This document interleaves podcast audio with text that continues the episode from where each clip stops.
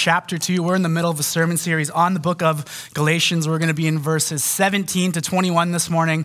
Let me introduce myself first for those who don't know me. My name is Jordan. I'm the director of youth here at the shore. Love getting the opportunity to preach and teach. Um, I'm not going to tell any stories about fighting anyone this morning, so sorry for some of you who are looking forward to that. But I will tell you about a year I spent playing hockey in Europe, okay? So I got to spend one year playing hockey in Finland.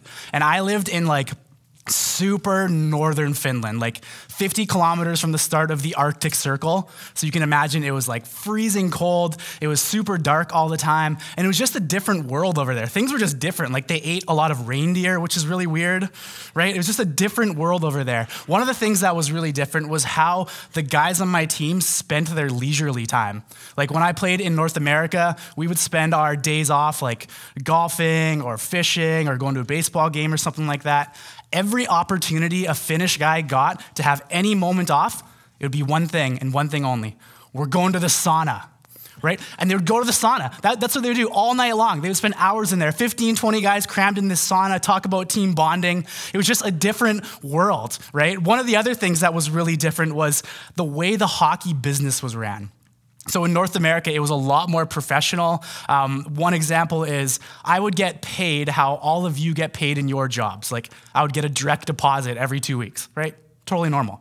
In Finland, I would get paid at any time during pay week, like any possible day, at any possible time, so 3 p.m. or 3 a.m. A strange man who you've never met would knock on your apartment door. It could be the middle of the night, like 2 o'clock in the morning. The guy knocks on the door, you open it up, a guy you've never seen before in a big trench coat reaches in his pocket, whoa! And he gives you a Ziploc bag full of cash, says something in Finnish, and walks away just a different world. It's just totally different. I didn't know a lot of the language. I knew enough to get by. Like I think I, I knew like hello, thank you, a couple swear words, all the essentials, you know? You know how it is when you're learning a new language. Um, the biggest difference, though, was the style of hockey. It was really different. So if you're a hockey fan, you know that Canadian hockey, it's, it's fast, it's gritty, it's physical. Over in Finland and in Europe, it's much more flashy a lot more wide open, a lot more speed, a lot more skill, a lot more fanciness going on, and honestly, a lot of things that you would never get away with in North America. Like, I remember one game, my captain scored a goal, and to celebrate, he skated by the other team's bench, put his stick over his arm, and pretended to play the violin as a celebration. I would get beat up for that if I did that in North America. You, have, you never get away with that. But the game was just different. And, and I played on a really good line there. So I was the centerman, obviously from Canada. I had a right winger from Calgary. And then we had a left winger who was a local guy from Finland. And this guy was really, really good, but he was a bit of a puck hog and he continually tried to do everything all by himself, which, if you know anything about hockey or team sports, it's just impossible. So again and again, he would stick handle down the ice, try to deke through everyone, and failed over and over again. He just didn't quite grasp that if he were to pass it to one of us, we could give it back to him in a more optimal position. But no, he kept trying to do it again and again, and he failed again and again. And I remember one time he got kind of close to breaking through. He got around one guy, got around another guy, but then their defenseman came and just hammered him to the ice. Totally clean check, totally legal, and a part of me inside was like, that's what you get for not passing the Canadians, right? I was fine with it. Like he just couldn't grasp that he had all these options around him to help him, but again and again, he'd wave us off, try to do it by himself. Okay? Take that story, just put that in your back pocket for a little bit, okay? It's like a Quentin Tarantino movie here. We're gonna jump into something totally different and then we'll come back to it, okay? Not exactly like that, okay? So let me recap what we've seen in Galatians thus far, because that's going to help set the framework for where we're going today, okay? So through the first two chapters, and really the last couple of verses, Paul, the author of Galatians, has made a really interesting argument when it comes to this word justification, or having right standing before God.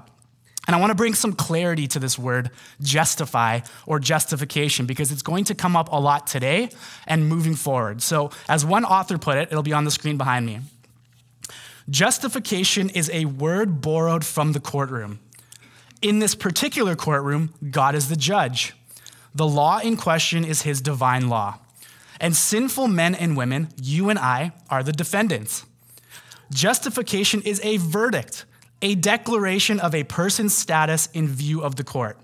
The opposite of justification is condemnation. To condemn is to give the verdict of guilty, and to justify is to give the verdict of not guilty. So when a person receives a verdict from the court, he is declared either justified or condemned. Okay, so as we as we've been in Galatians, Paul has made this argument in regards to justification. He said basically that the Jews, or, or let's say the religious people, the people who attend church, they had a moral advantage over the Gentiles or the non religious people, the people who didn't go to church. He's saying they had an advantage because the Jews had the law. They had the Old Testament law. They knew it inside and out, but the Gentiles knew none of that. He says the Jews had the prophets, the Gentiles did not. The Jews knew about the covenant, the promises, the signs. The Gentiles had no background of that whatsoever. And so he's saying if there was ever a moral advantage, it belonged to the Jews, to the religious people. But Paul's argument to all of that is basically who cares? It doesn't matter because the law justifies no one.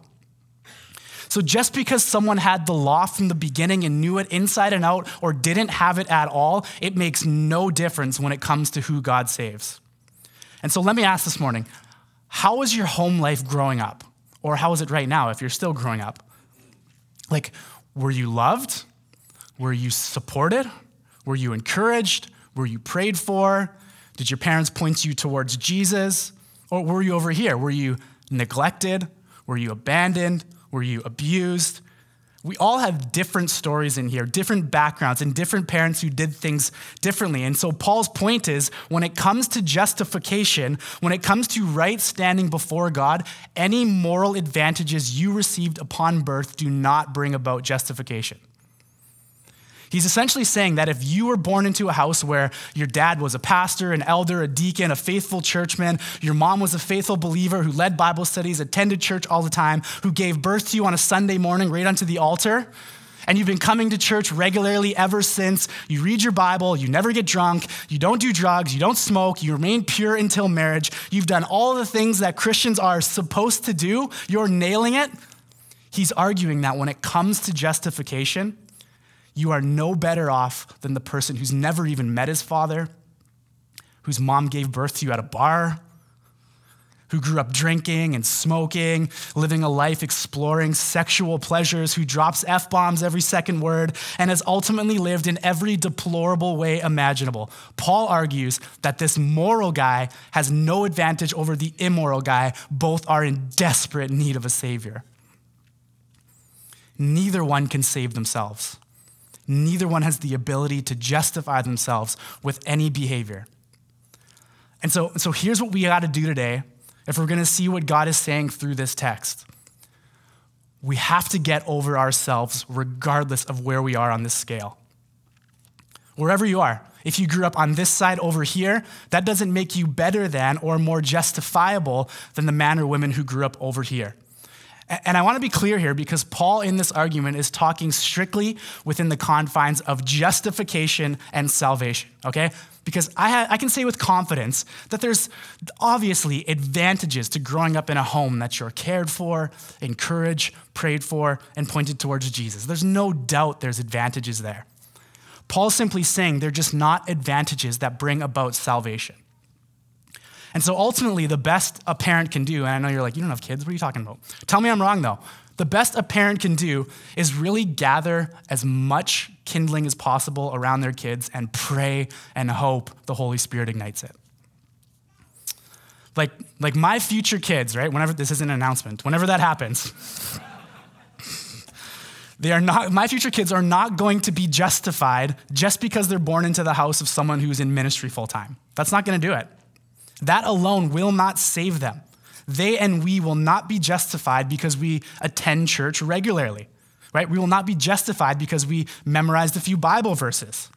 We're not justified by any work we've done on our own. There's only one who justifies, and that's Jesus. And so the law, external actions, good behavior, None of that's going to justify. That's the point that Paul is hammering home here. And, and Paul already told us in chapter one that he's not going to relent from this argument. He's not going to stop. He's not going to back off. And he's going to continue to bang on that same drum as we get into verse 17 and 18. It says this But if, in our endeavor to be justified in Christ, we too were found to be sinners, is Christ then a servant of sin? Certainly not. For if I rebuild what I tore down, I've proved myself to be a transgressor. Okay, so what he's saying here is, is if you could reference 2 Corinthians chapter 3, uh, which I don't have time to do it now, but read that, 2 Corinthians chapter 3. Paul calls Moses, okay, so Moses, the one who brought the Ten Commandments, who basically brought the law and the rules. Paul calls Moses a minister or a bringer of sin. Why? Because before there was law and rules, no one could be accused of doing anything wrong. But then Moses brings the law, and the law reveals that we screw up all the time. Okay, so Paul calls him a minister of sin. And so, what that meant is basically that when the law enters the scene, it becomes clear that we fall short and that we're sinners. And so, if you, we could kind of set the stage, like, can you imagine what Israel must have been thinking when Moses came down the mountain and all of a sudden there were rules? And one of the first things he says is, Thou shalt not worship other gods. And they look behind them and there's a golden calf they're worshiping. Right? And Moses goes on, like, Hey, don't covet, don't steal, don't lie. You got to be thinking the Israelites are like, mm, This is going to be a problem, right? Because there hadn't been any rules before that, right? And so Moses comes and he brings the rules, and what do they do? They show that we fall short again and again. The law shows that we can be condemned. The rules show that we are far from what God wants us to be. And so here's what Paul is saying in this text if Jesus has simply come with more rules, then he has not come to bring life and righteousness, but rather he has come to bring more sin, more condemnation, and more death. And so Paul's arguing here that Christ has not come to bring new rules. It's not why he's here. He hasn't come with a new bag of laws and rules. Instead, he has come to say, I am your righteousness, and I'm taking God's wrath from you. I'm here to free you from the effects of the fall. I am rescuing you from the clutches of sin and death. Jesus did not come bringing accusations, but he came to remove all accusations. He literally takes it off of you. And so he's saying, I am not building back up what I just ripped down.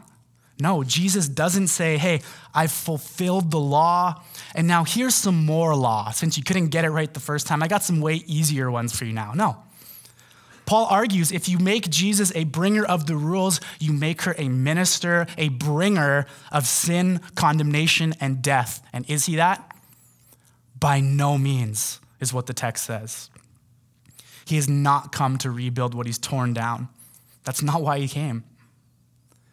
And the other thing I want you to see in this text, which will be especially helpful when we get to our last verse, is the thing that the law does that's different than what Jesus does. Here's what I mean the law creates space between you and God. So if we're like this, the law shows us that we've fallen short. And when we fall short, it shows you this great separation between the holiness of God and us. The law will continually create space between you and God. And what does Jesus do? He fills in that space and gives us a way to get to the Father. He becomes the great Redeemer, the great reconciler, and He fills that space so we are able to pursue Him, to run to Him, able to make much of Him, able to, without any guilt or shame, have a deep and intimate relationship with the God of the universe. Because no longer does the law accuse, but Jesus grants life and righteousness to all who would put their trust in Him. He gives us a way to the Father. Let's look at verse 19. For through the law, I died to the law so that I might live to God. Okay, short little sentence here. So let me try to explain how one law can trump or overshadow, push back another law. Okay? So at youth group on Thursday nights, okay, I have a few, probably like the bare minimum number of rules okay? And for the sake of this sermon, we'll just call them the law. All right, they're really simple, not complex at all. Okay? So, rule number one, I take this really, really seriously. Rule number one have fun. Okay? Not complex. I want to make sure everyone's having fun, laughing, enjoying one another, and I take that seriously. Like, hey, you're to have fun and you're to like it, right? That's a big deal to me. That's a law. But I have another rule, number two, and you can see how they can collide here, especially with teenagers, okay? Number two, be safe. So have fun, but be safe. Can you see how those rules can at time come in contact with one another? Parents of teenagers? Yeah. And so here's my question. If have fun collides with be safe, which law wins? Come on, give me some credit. Well, you know, they're having an awesome time playing dodgeball with those scissors, but it's gonna let it happen because they're having so much fun. No, that's not gonna happen. Be safe will always trump have fun. And so, what's happening in this text is there is a greater law that is pushing away a lesser law. So, at youth group, have fun is law, but a greater law is be safe so that if something is fun but not safe, the safety law wins. Likewise, in this text, Paul is saying that there is a greater law, a law of having faith in Jesus Christ alone that has freed him from the Old Testament Mosaic law with its ordinances and rules. This greater law of just having faith in Jesus has set him free from trying to perfect this. And so, listen, because it's going to be important for us, because this greater law of faith has set him free to what? It says to live for God. And the implications of that little statement are massive because here's what he's doing he's completely reshaping and re- restructuring our understanding of what it means to live for God. So think about the language. Like when we talk about living for God, what do we have a tendency to point to? Well, oftentimes it's some sort of external action or moral behavior or being a good guy or a good woman, whatever that means. And so if you're like, hey, I'm not going to do this, or I'm going to do this, or I'm not going to partake in that because I want to live for God, Paul says you're missing what it actually means to live for God. He says to live for God means to simply have faith in Jesus Christ. That's it. That's what's pleasing to God. Hebrews 11 says, and without faith, it is impossible to please God. A life lived unto God is a life lived with faith in Jesus. So when you use language like, hey, I want to live for God, and so that means I have to do this, and I have to make sure I don't do this, I definitely can't do that. He's, he's saying that it's revealing that you don't quite understand what it means to live for God. And honestly, that way of thinking and living is a dangerous place to be that could lead you to potentially becoming legalistic, self righteous, self absorbed, and really not a great person to be around, which is the kind of person that Jesus constantly rebukes in the Gospels. In Isaiah 64, God says it like as bluntly as he possibly can when he's talking about our acts that are trying to earn justification. He says, All our righteous acts are like filthy rags. So God looks at our external moral actions, our good behavior that we have redefined as living for God, that we think are bringing about justification and favor. And he says those all look like filthy, dirty, smelly, disgusting rags. But the sacrifice that God is most pleased with is the one that comes to him with a broken and contrite spirit that has faith in Jesus. That's it. And I feel, I've really felt all week compelled to expand on this a bit. And I don't know who this is for because I've seen this play out personally and I've really seen it hurt a lot of people whom I love. And it really, it really makes my blood boil. And let me just say that on the surface, there's obviously nothing wrong with living good, externally moral lives. Like, come on, how good of a world would it be if we all lived like that? God gave us the law for a reason because that's how humanity was meant to live in its fullest. But where it becomes a problem is when you start to think that because you are living that way, because you are following these rules, for that reason you are earning favor and justification from God and are better than those who do not. The Bible is very clear that you're not. And so, look, let me give you freedom to follow the law. Okay? You want to follow the Old Testament law? You want to you want to not eat shellfish or pork? You want to not touch unclean animals? You want to not burn yeast or honey? All things from the Old Testament law. You want to not tear your clothes? If in your personal relationship with God, you find that by doing these things or not doing these things, it draws you closer and more and more into faith in Jesus, then by all means partake. But just because these are things that bring you closer to God, that God has revealed to you as ways you can know him more, does not mean that you are better off than those who do not, and it does not give you license to lord that over other people and judge them. You have no right there. Romans 8 says, Who is to condemn? Christ Jesus is the one who died, more than that, who was raised, who is at the right hand of God, who is interceding for us. It's through Jesus alone that we are justified. No external action, Christ alone. The God we believe in, the God of the Bible, when he looks at you, so imagine you're in that courtroom. He doesn't look at what you did or didn't do, but he looks at Jesus' finished work on the cross. And he says, All who believe in him are justified. Jesus justifies. That's it. Jesus plus nothing. And so, Paul he was set free by this old law, by a greater law, a law of having faith in Jesus Christ. And that law of faith enabled him to live for God, to have a life that showed the glory and magnificence of God. And so what does this look like on the ground level, in the day-to-day, the practicality of it all? That brings us to our, our big verse, Galatians 2.20. Really, really popular verse, really great verse to, to dive into here. It says this, Galatians 2.20. It says, I have been crucified with Christ. It is no longer I who live, but Christ who lives in me. And the life I now live in the flesh, I live by faith in the Son of God who loved me and gave himself for me. And I've really prayed all week and up until just a few moments before here that the Spirit would open up our hearts to really dial in on this because there's a crazy amount of freedom on the table for you here. Paul just said, How does this all work?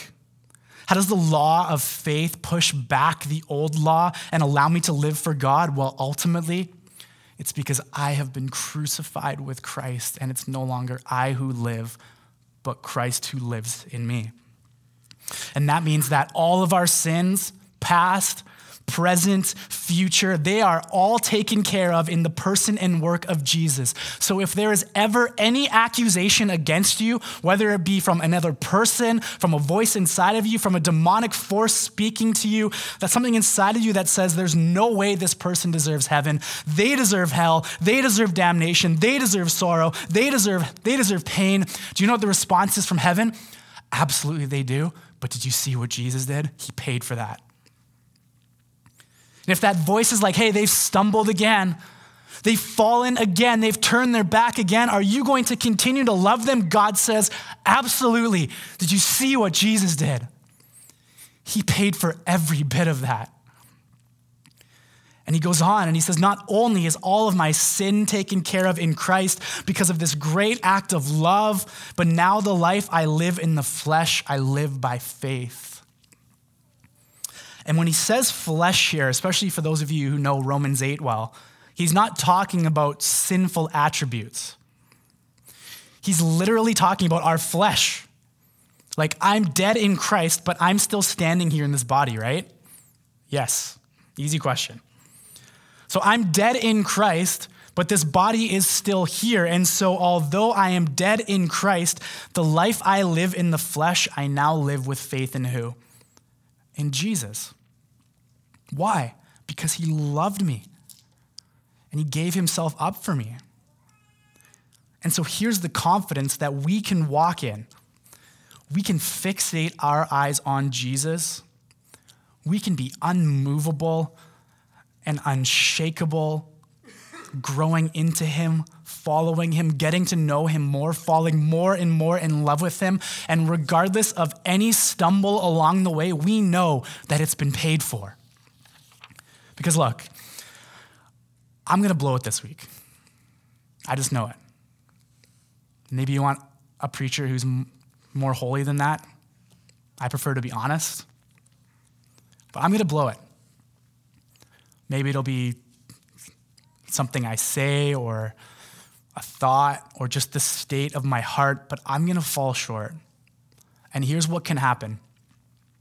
If I'm living under the old law where I'm trying to earn my way to God, to earn my justification, that falling short could destroy me and create an unbelievable amount of space between God and me. And really destroying the power of the Holy Spirit in me and the victory and joy I get to walk in in Jesus. But if I understand that my fallen short has already been absorbed in the cross of Christ, and that what I have been given by God in Jesus is Christ's righteousness, then doesn't that motivate me to get up, to keep pursuing Him, to repent, to be grieved that, yes, I rebelled against a holy God who loves me so much, but also be set free to pursue Him all the more? That's the sign of a mature believer that when you fall short, you don't run and hide from God and try to fix things, but no, you run straight to Him as fast as you can because you know it's all finished and He already paid for that. And so it can be so simple, but I get that the application to this can be hard. But if you can just get your eyes off of yourself and fixate them on Jesus, everything in your life would change. But the more we're like, oh, woe is me, I screwed up again. If I could just do this, this, and this to clean myself up before I run back to God, I, I can't believe I did it again. If I could just attend a couple more things and memorize some more the more it's inward, the more that it's all about us, the more paralyzed and weak we're going to be. But the more we can fix our eyes on the author and perfecter of our faith, where Jesus is, who Jesus is, the more that we can meditate upon and really glory in who Christ is, the more free you'll be, the more victory you'll walk in. And it's such a simple thing that so many of us struggle with. But let me just say don't celebrate or loathe yourself. No, celebrate Jesus. Fix your eyes upon Jesus. Let's see how Paul closes this out. Verse 21. He says, I do not nullify the grace of God, for if righteousness were through the law, then Christ died for no purpose. Maybe you'll remember in, in our Advent series, we talked about this cosmic plan for the Christ to come and redeem all things and accomplish what the law could not accomplish. So, Paul here in verse 21 is saying if you run back to the law to try to earn your justification, he's saying you ignore the grace of God and you make Jesus' death meaningless.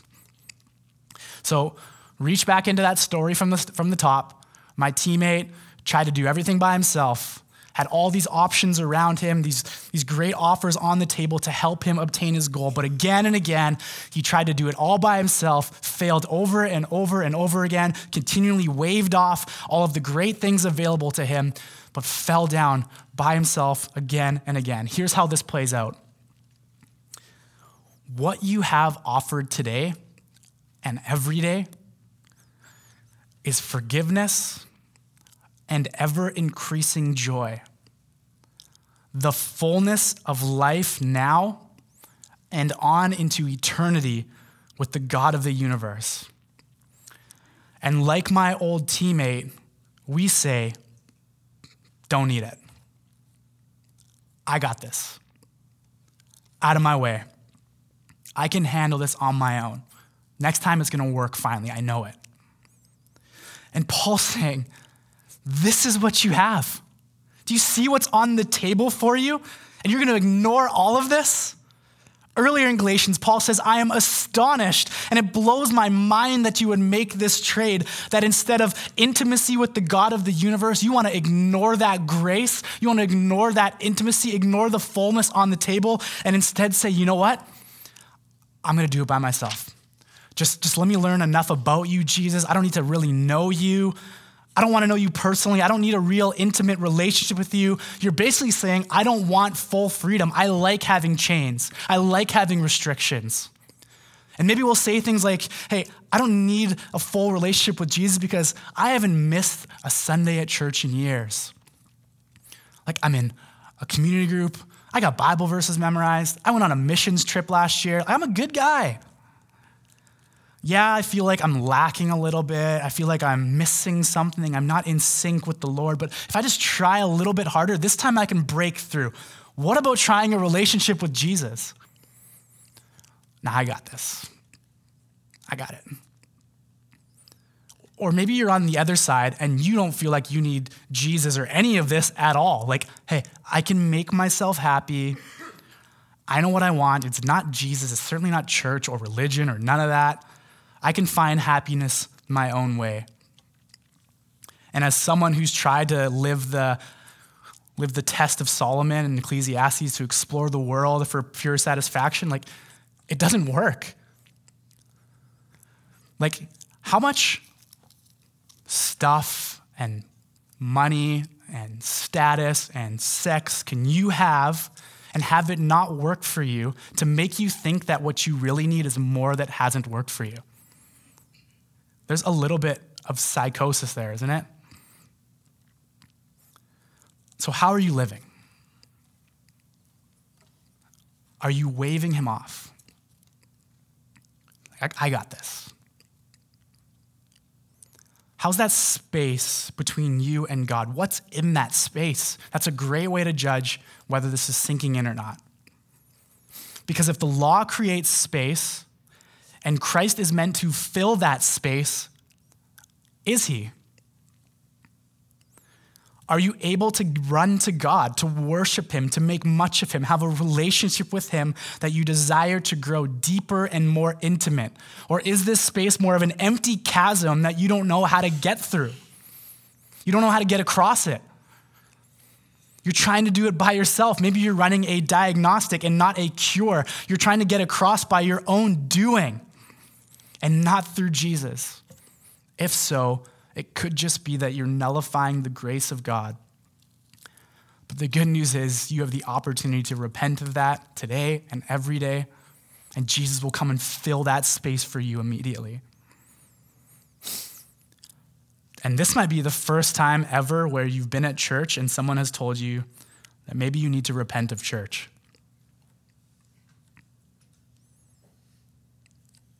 Maybe you need to repent of trying to justify yourself or earn favor with religious things.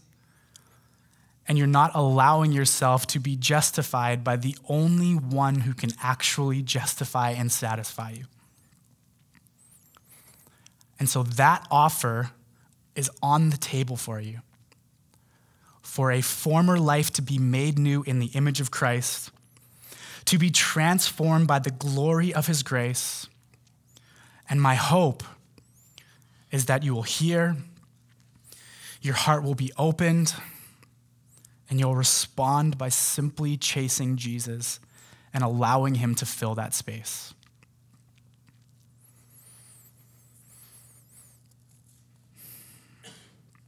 I'm going to close with a, a spoken word called Drowned to Found. This is a tale as old as time, a familiar story. It's about a young man caught up in the world, filled with all the same worry. He asked all the same questions like, Who am I? What's my purpose? What's going to make me truly happy? And looking to belong, he did whatever it took, filled with built up anxiety, trying to perfect that popular lifestyle look thought he'd find joy through the things of this world money, status, fame, popularity, girls, but none of it truly fulfilled. It was like chasing the wind, like running on a treadmill. he knew this wasn't really him, but couldn't bear the thought of not fitting in. He laid awake at night, knowing there had to be something more than this. But if the crew knew who he really was, he'd be out, isolated, alone, sad, no identity, never living in serenity, darkness overwhelming ceaselessly, emotionally lost, a wreck. Having a sense of belonging, the chance of that, no bigger than a speck. But it's amazing what happens when you think you're losing it all. When you're at your lowest of lows, Paul says it's in our weakness that we should boast. Because when all seems lost and we feel like we can never afford the cost to pull ourselves out of the pit without getting tossed, and it looks like we're heading to doom, that's the moment Christ shows up and says, Look at all this room. Room to work in the mess room to invade the darkness, room to tell all that have transgressed that hope is alive. You are so, so blessed. Therefore, rejoice, he says, that you've gotten to this place because amidst the searching for hope, he will drown you in his grace. And while the world shouts, dress like this, eat this way, talk like this, drink this, smoke that, present yourself like this, post it on your at, do, do, do, Jesus says, no, it's done. Therefore, there is nor Jew, nor Greek, nor slave, nor free, nor male, nor female. Your identity, your worth has been unveiled, and it's been shown to us in Jesus. That's what the guy in the story learned. That moment he felt like he had drowned was really the beginning of the road that led him to be found. The Son of Man came the people had him crowned. But he was humble. He didn't want the power. Instead, he chose to be bound. Bound to what? A curse tree on our behalf. See, for years and years, payment was made through the life of a calf, and that should have been us. Our fate was that one day we would die without our payment satisfied, no new bodies for us to rise. But that humble guy, who so many had prophesied, paved a way for us to live and said, Your sins are nullified. Why? Because I've been crucified for you and for all, so that none would truly die, but instead you will rise and be glorified. All wrath on you gone. You'll be justified. But it doesn't stop there. You'll be sanctified, which means you'll be made more and more in His image, shaped by the beautiful gospel message, given hope, life, purpose, and identity. This is what the guy in the story came to see. How do I know that? That guy's me. Let me pray. God, thank you so much for Thank you, God, for just your grace,